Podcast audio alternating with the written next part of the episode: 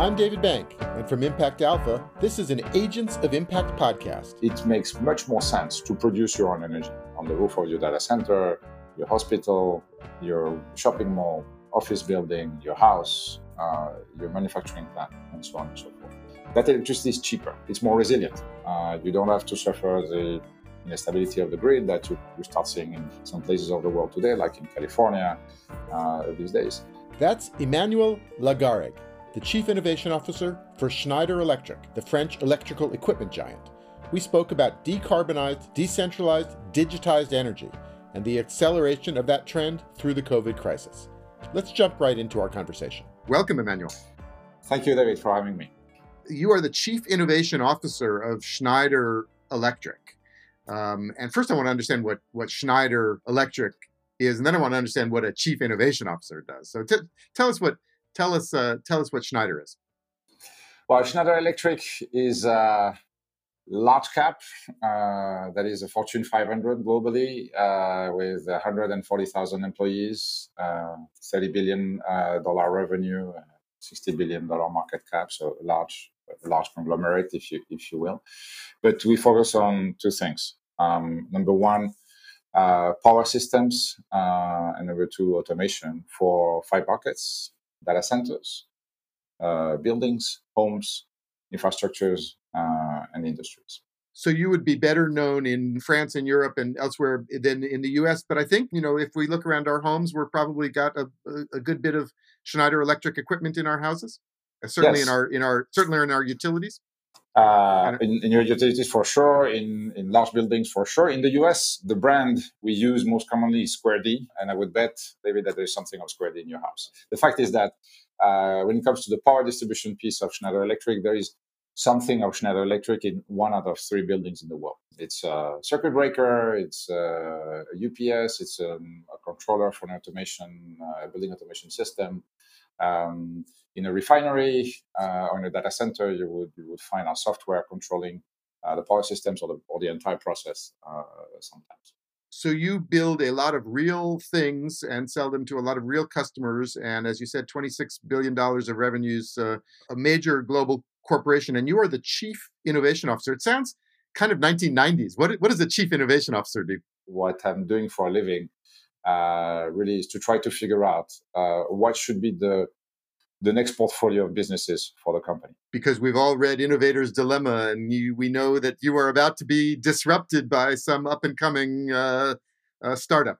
Exactly. So, what, what the best in class uh, company in this industry is, is an incumbent. An incumbent has to be disrupted. So, so I'm spending 75% of my time on trying to figure out what's next. What would be the, what should be the next disruptions Schneider Electric should, should try, test, uh, step into um, before getting disrupted by others. So call it breakthrough innovation, call it disruptive innovation. You use a lot of investment, a lot of uh, venture, a lot of joint joint ventures with with other companies uh, to to to do that. You just try to to create and figure out what's going to be the the, the next portfolio of uh, businesses for the company. So You are at the center of what you told me was decentralized, decarbonized, digitized electricity, which I thought was a, a very nifty way to, to, to wrap it all up. Just just break that apart for us. Well, let's start from from from the context, from the background here. The the consumption of electricity in the next 20 years will triple. Um, uh, so we are going to consume three times as much electricity in 2040 as we do today. Um, at the same time, the total consumption of, elect- of uh, energy on the planet will should be relatively flat. Uh, uh, will grow, but not that fast. Uh, so the world is becoming much more electric. So, uh, and, and, where does that come from? Three major forces. Number one, IT, data centers. Uh, we all consume more and more IT every every day. There, there are more and more data centers everywhere on the planet. Um, they consume a lot of electricity, especially large data centers for, for cloud infrastructures. Um, in that uh, 2020, 2040 world of electricity, where data centers may account for a third of the electricity we consume on the planet. Number one. Number two, well, you have a phenomenon that we have been observing for the last 30 years, which is the emerging uh, middle classes in, in many in many countries. And well, as soon as you create a middle class in an emerging country, you raise the level of consumption of energy, and especially in cities, TSC or, or, other consumptions of energy, which are very uh, geared toward electricity. And then, last but not least, uh, electrification of many, many processes which today run on fossil fuels. Uh, and the most visible of all is going to be transportation, uh, the electrification of transportation of, of, of, cars and trucks, which probably is going to, to go relatively fast in the second part of, the, of this decade. Now, three times as much electricity consumed in 2040 as we consume today. There is no way uh, we're going to triple the grid to do three times more power plants and, and, and grid infrastructure is just not a problem of sustainability anymore. It's just like economically, it doesn't make sense. It makes much more sense to produce your own energy on the roof of your data center, your hospital, your uh, uh, shopping mall, office building, your house, uh, your manufacturing plant, and so on and so forth. That electricity is cheaper. It's more resilient. You don't have to suffer the instability of the grid that you, you start seeing in, in, in uh, some places of the world today, like in California uh, these days, uh, or in Australia. And third, well, you know what the electricity is made of.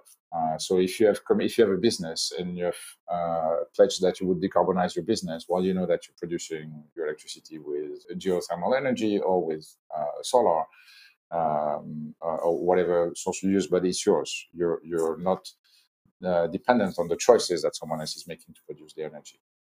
So um, this is why we are talking about decentralizing, so producing your own energy, uh, decarbonizing. Uh, you choose uh, how carbonated you want the electricity you're going to use to, uh, will be, um, and, and digitize. The only way for this to to be sustainable and for this um, new world of electricity to, to to work is you, you need a very strong digital backbone because the grid is not going away.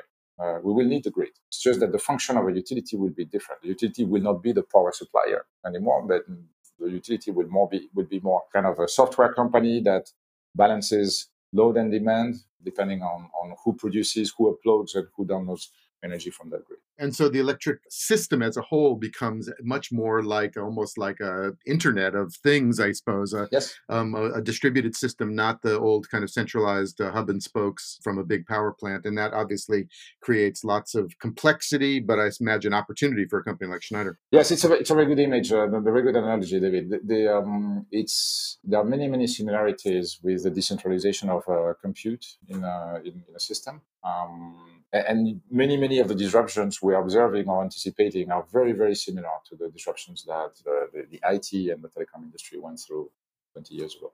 Um, yes, opportunities for Schneider Electric because, uh, well, those are our customers. Uh, buildings, homes, data centers, uh, industries, they, they, come to us and say, hey, Schneider Electric, um, I'm I'm not happy with with my current supply of energy. I feel like I'm paying too much for my electricity, or I'm tired of uh, all those blackouts and power outages, and, and I need to run my business, and, and, I want to have a reliable source of energy. Or I just sign that pledge in front of my employees, um, my shareholders, my customers that I would decarbonize my operation by 2030, and uh, my utility is, ten, is, still sending me uh, fossil fuel based um, electricity. So we, we try to solve that problem for our customers. Uh, and they come naturally to us because, again, we have been the main supplier of power system and software uh, to manage electricity in, in their buildings, on their uh, infrastructures.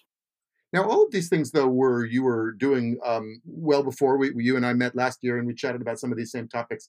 Then all of a sudden this year comes a major global pandemic that shuts down much of the economy for a time um, and forces a rethinking of many, many systems. So, how did all of your future forecasting serve you well or, or not so well? And, and what do you see as as this has all played out? This may have been in one of your scenarios. I don't know, but uh, uh, what what does this kind of disruption do to your thinking um, and your plans? Well, this is a scenario that few few people uh, anticipated for sure. Yes, I was I was concerned back in in March, early April, when when we realized that this was going to be a major a major health crisis and and, and economic crisis. I was concerned that that all that climate change agenda, that that uh, let's solve the climate emergency, let's let's uh, that that had taken a lot of momentum prior to that. In the, the very first months of, of, of, the year, I was I think I was thinking, okay, is that all gone? Because now we are going to first to take care of our uh, healthcare system and our people, and, and this climate emergency will come to a second, uh, will become a second priority. Um, actually, that's not what happened. Two data points. Um, number one, uh, uh so to, to to, to understand what was really happening, I reached out to the second largest developer of renewables in the world. Uh, so European utility, they, they are developing like $50 billion worth of um, renewable assets across um, across the world. And I call him and and and ask him, hey, what, what do you think? Is that thing going to to accelerate or, or, or slow down the the uh, energy transition? Um, especially taking into account that at the same time we had a price war um, in the oil and gas sector, and, and, the price of oil was like at 25. I said, hey, is it where does it go?" And his point was, well, uh, first, oil and gas companies, especially European ones, uh, Shell, BP, Total, uh, um, were are starting to look at renewable investments, investing in renewables, as something interesting, uh, where the return over capital employed is uh, better than than than drilling oil, um, holes, holes in the ground, which was not the case a few months ago. So his first point was like, oh, I'm, i have new competitors now. Uh, now I'm, I'm, I'm not alone uh, developing renewables. I have a lot of people who are not with deep pockets, large balance sheet, who come to my. So so that's going to put uh, a price pressure downward on, on renewables. So there will be renewables are going to to be cheaper, um, even cheaper than than we anticipated. So actually, and that was a bit counterintuitive for me. But if you follow that train of thought that he was he was sharing with me, it makes complete complete sense. So actually, uh, that crisis and the, especially the oil the oil and gas price war, uh, but just accelerated actually the, the energy transition. So data data point number one. Um, data point number two. We made an experiment in Australia during the first uh, three weeks of lockdown in, in Melbourne and and in um, Adelaide.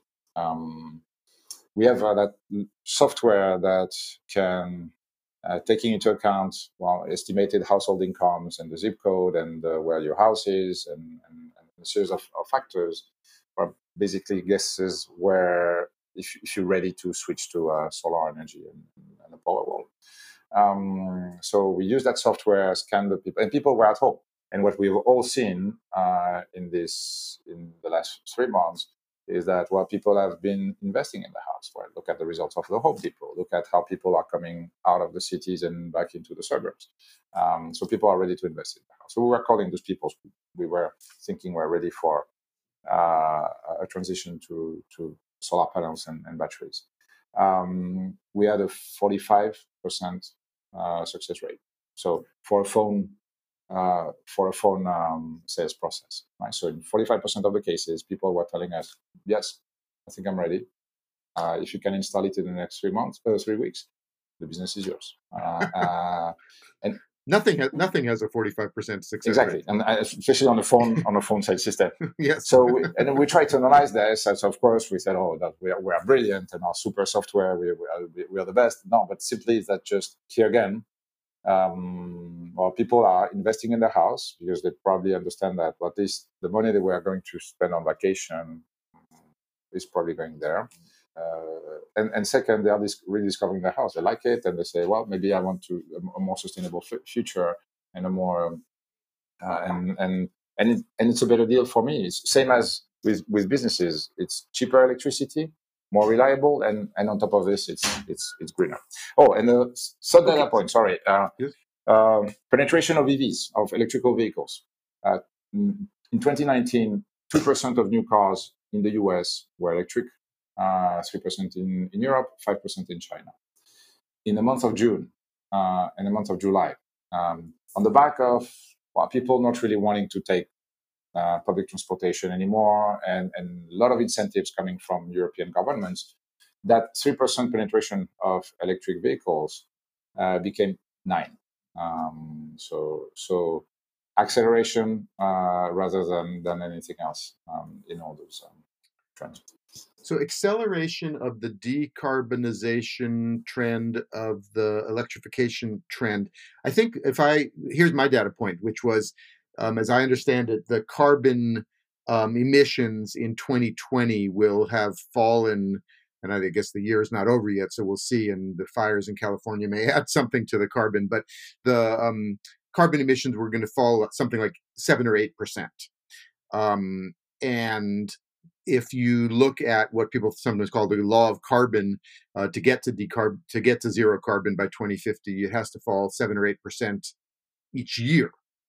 And so it took a global shutdown to get to seven percent. How can we possibly get seven percent every year without hopefully such drastic uh, um, side effects? So the question to me is, if you say things are accelerating, do you think we can accelerate at that level and really get to zero carbon? I think so. Um, uh, uh of course, this this uh, uh, seven uh, percent reduction has been brutal, and this is not something that that we can hope for because it, it's did that basically shutting down the economy and and and, and with a lot of people uh, losing their jobs and and, and this is, so this is not the, what the, the purpose right so so you want to be able to decarbonize the economy uh, while generating growth. Um, now, it's possible. Um, first, technologies that enable that decentralization, uh, decarbonization, digitization of, of, energy are becoming affordable, cheap. Uh, it's cheaper in, in many places in the US, in half of the country now, uh, to produce your own electricity than to buy it from the grid. Um, so you save money. Second, it's more uh, resilient. Third, it's more sustainable. Um, the other point here, how do you create growth? Uh, well, we've been working a lot with European governments on, on, on, on, that topic, especially. Well, a lot of people are losing their jobs in, in, in travel industry, in, in, in the hospitality industry. It's relatively easy to, to reconvert those people into green jobs, in people who would enable that decentralization, uh, digitization, and decarbonization of the economy. Managing a small business of installation of solar panels or EV chargers, uh, or, or, or, or, helping in building up the production, ramping up the production of, of uh, batteries for for for cars. Um, um, so technically and, and from a cost standpoint, everything is there. Um, it's just about the business model and, and making it happen uh, and making sure that, that people start uh, going over over the hump um, in in uh, switching their car to electricity. Basically, what it will take is that uh, the day you step into a dealership and you look left, you have that thirty thousand mid-size car, gas engine, and then you look right, you have the same car, exactly the same car, electric.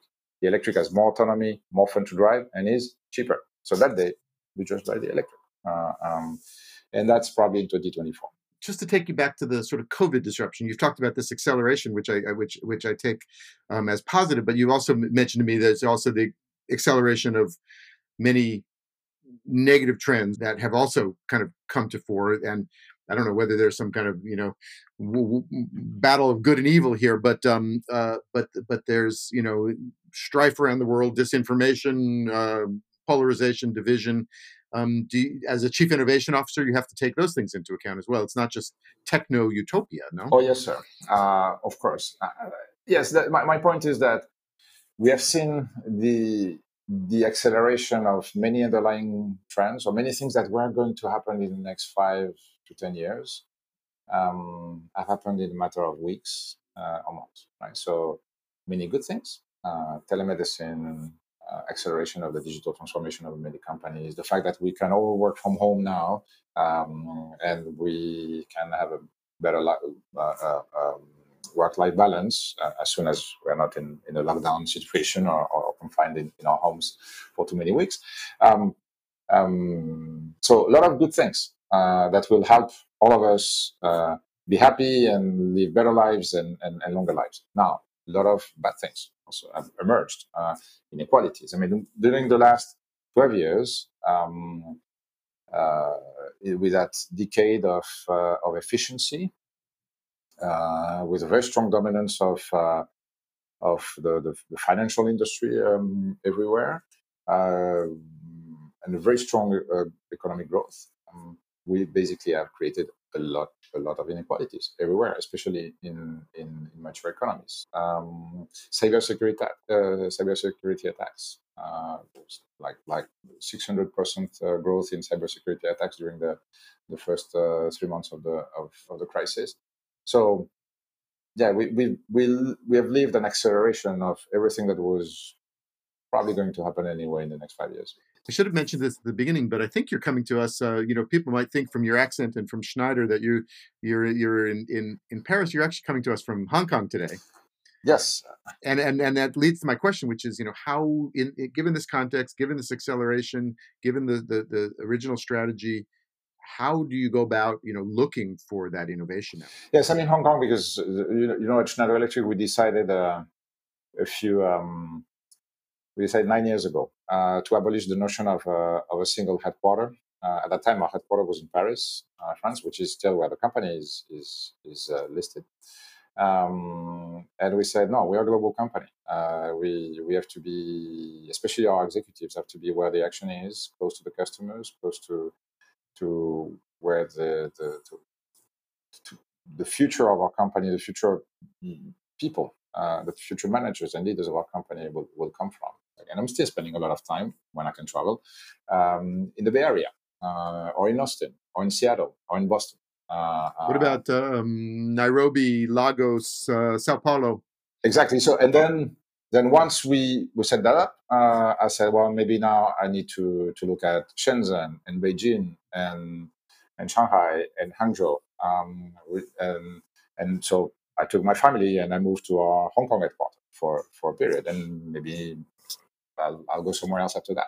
Now, the, the interesting thing also with that um, uh, that pandemic, the, um, serendipity was a very important thing in innovation, right? So this is why the Silicon Valley, this is why the Bay Area is what it is, right? So it has been so successful and so uh, uh, so much of a, of a, transforming force for, for, for the world because a, few, a very few people in a relatively small part of the planet were just changing the, the entire world. Um, and you just had to be around uh, and to be a bit smart uh, uh, and to know and to know people. So serendipity was very important. Now, I'm not saying this is the end of the Silicon Valley, not at all, right? So, so I think Marc Andreessen said it: uh, don't, don't, don't bet against the Silicon Valley. Now, the point of being geographically in a, in a place uh, may be a bit less relevant uh, for for this type of innovation. So you will see emerging places, yeah, just as you said, Lagos and and Lisbon uh, is, is a very interesting place. Right? So a lot of people are going to Lisbon for the quality of life, high education system, uh, good uh, English skills, relatively good uh, airline communication, very strong internet communication. So well, I can establish my business in Lisbon uh, and be happy. And and and anyway, who cares? Uh, because if, especially if your business is about software. Um, I was the other day with with a couple of corporate venture firms in, in Israel on Zoom uh, because Israel has been shut down, I mean, locked down for, for the last four months. Um, the venture capital activity in Israel, so the funding of new startups in Israel, has increased uh, over the last six months by almost 40%. Um, through the pandemic, it's gone up, not down. Through the pandemic, it's gone up. So everywhere else, in, in all the other major ecosystems, uh, in in the Bay Area or in Shenzhen or in or in London, uh, you would see a decrease of money being invested in in, in startup by 15, 20 percent. That's that's what we saw. In Israel, it went up. Um, why? Because uh, forever Israelis Israeli entrepreneurs well have been creating companies not for the market. It's a very very small market. So systematically, when they create a company, well they they, they do it for the US or the European market. Um, so for them, being stuck at home was actually an opportunity because they didn't have to fly that much. People, everybody was accepting that business would be conducted on Zoom or, or any other video platform. And so it has sparked more, more, more activity. So I think this is something we'll see uh, we'll see changing in terms of uh, of uh, where innovation happens. I think it's a great news for for many many ecosystems who which were probably not not always in the in the center of um, of uh, of the action. Just to close, um, Emmanuel, I want, wanted to somehow see how if you could put this in a broader context of corporate strategy now being driven by these large mega trends of the future and that i think sometimes people think corporations large corporations in particular large global corporations somehow um, standing in the way of this sustainable disruption as it were and maybe having legacy businesses in things. I mean obviously um, fossil fuels but all sorts of things. Schneider at least from our conversations seems to have placed its bet on the other side of that that that that the world is actually going to change in this greener sustainable direction and that that's a major opportunity for uh, not only innovation but um, revenue growth and corporate uh, prosperity going forward. Is you know I, I, don't know quite how to ask this how much of an outlier is schneider in the ranks of, of, of major global corporations for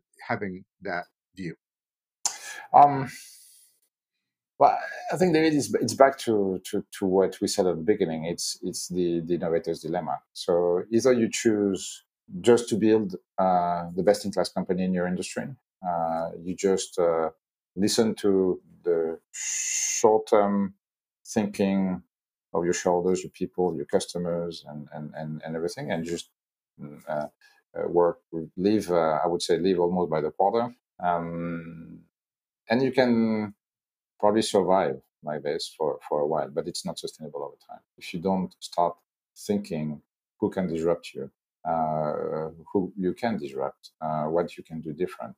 If uh, this or that business you have in your, your portfolio is really going to make it uh, 10 years down the road, 15 years down the road, uh, how you really create value for your shareholders uh, sustainably in the future.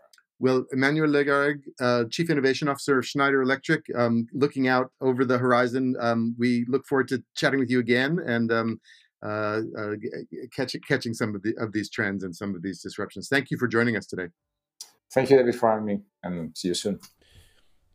That's going to do it for this Agents of Impact podcast. You can read more about Emmanuel and Schneider Electric at impactalpha.com.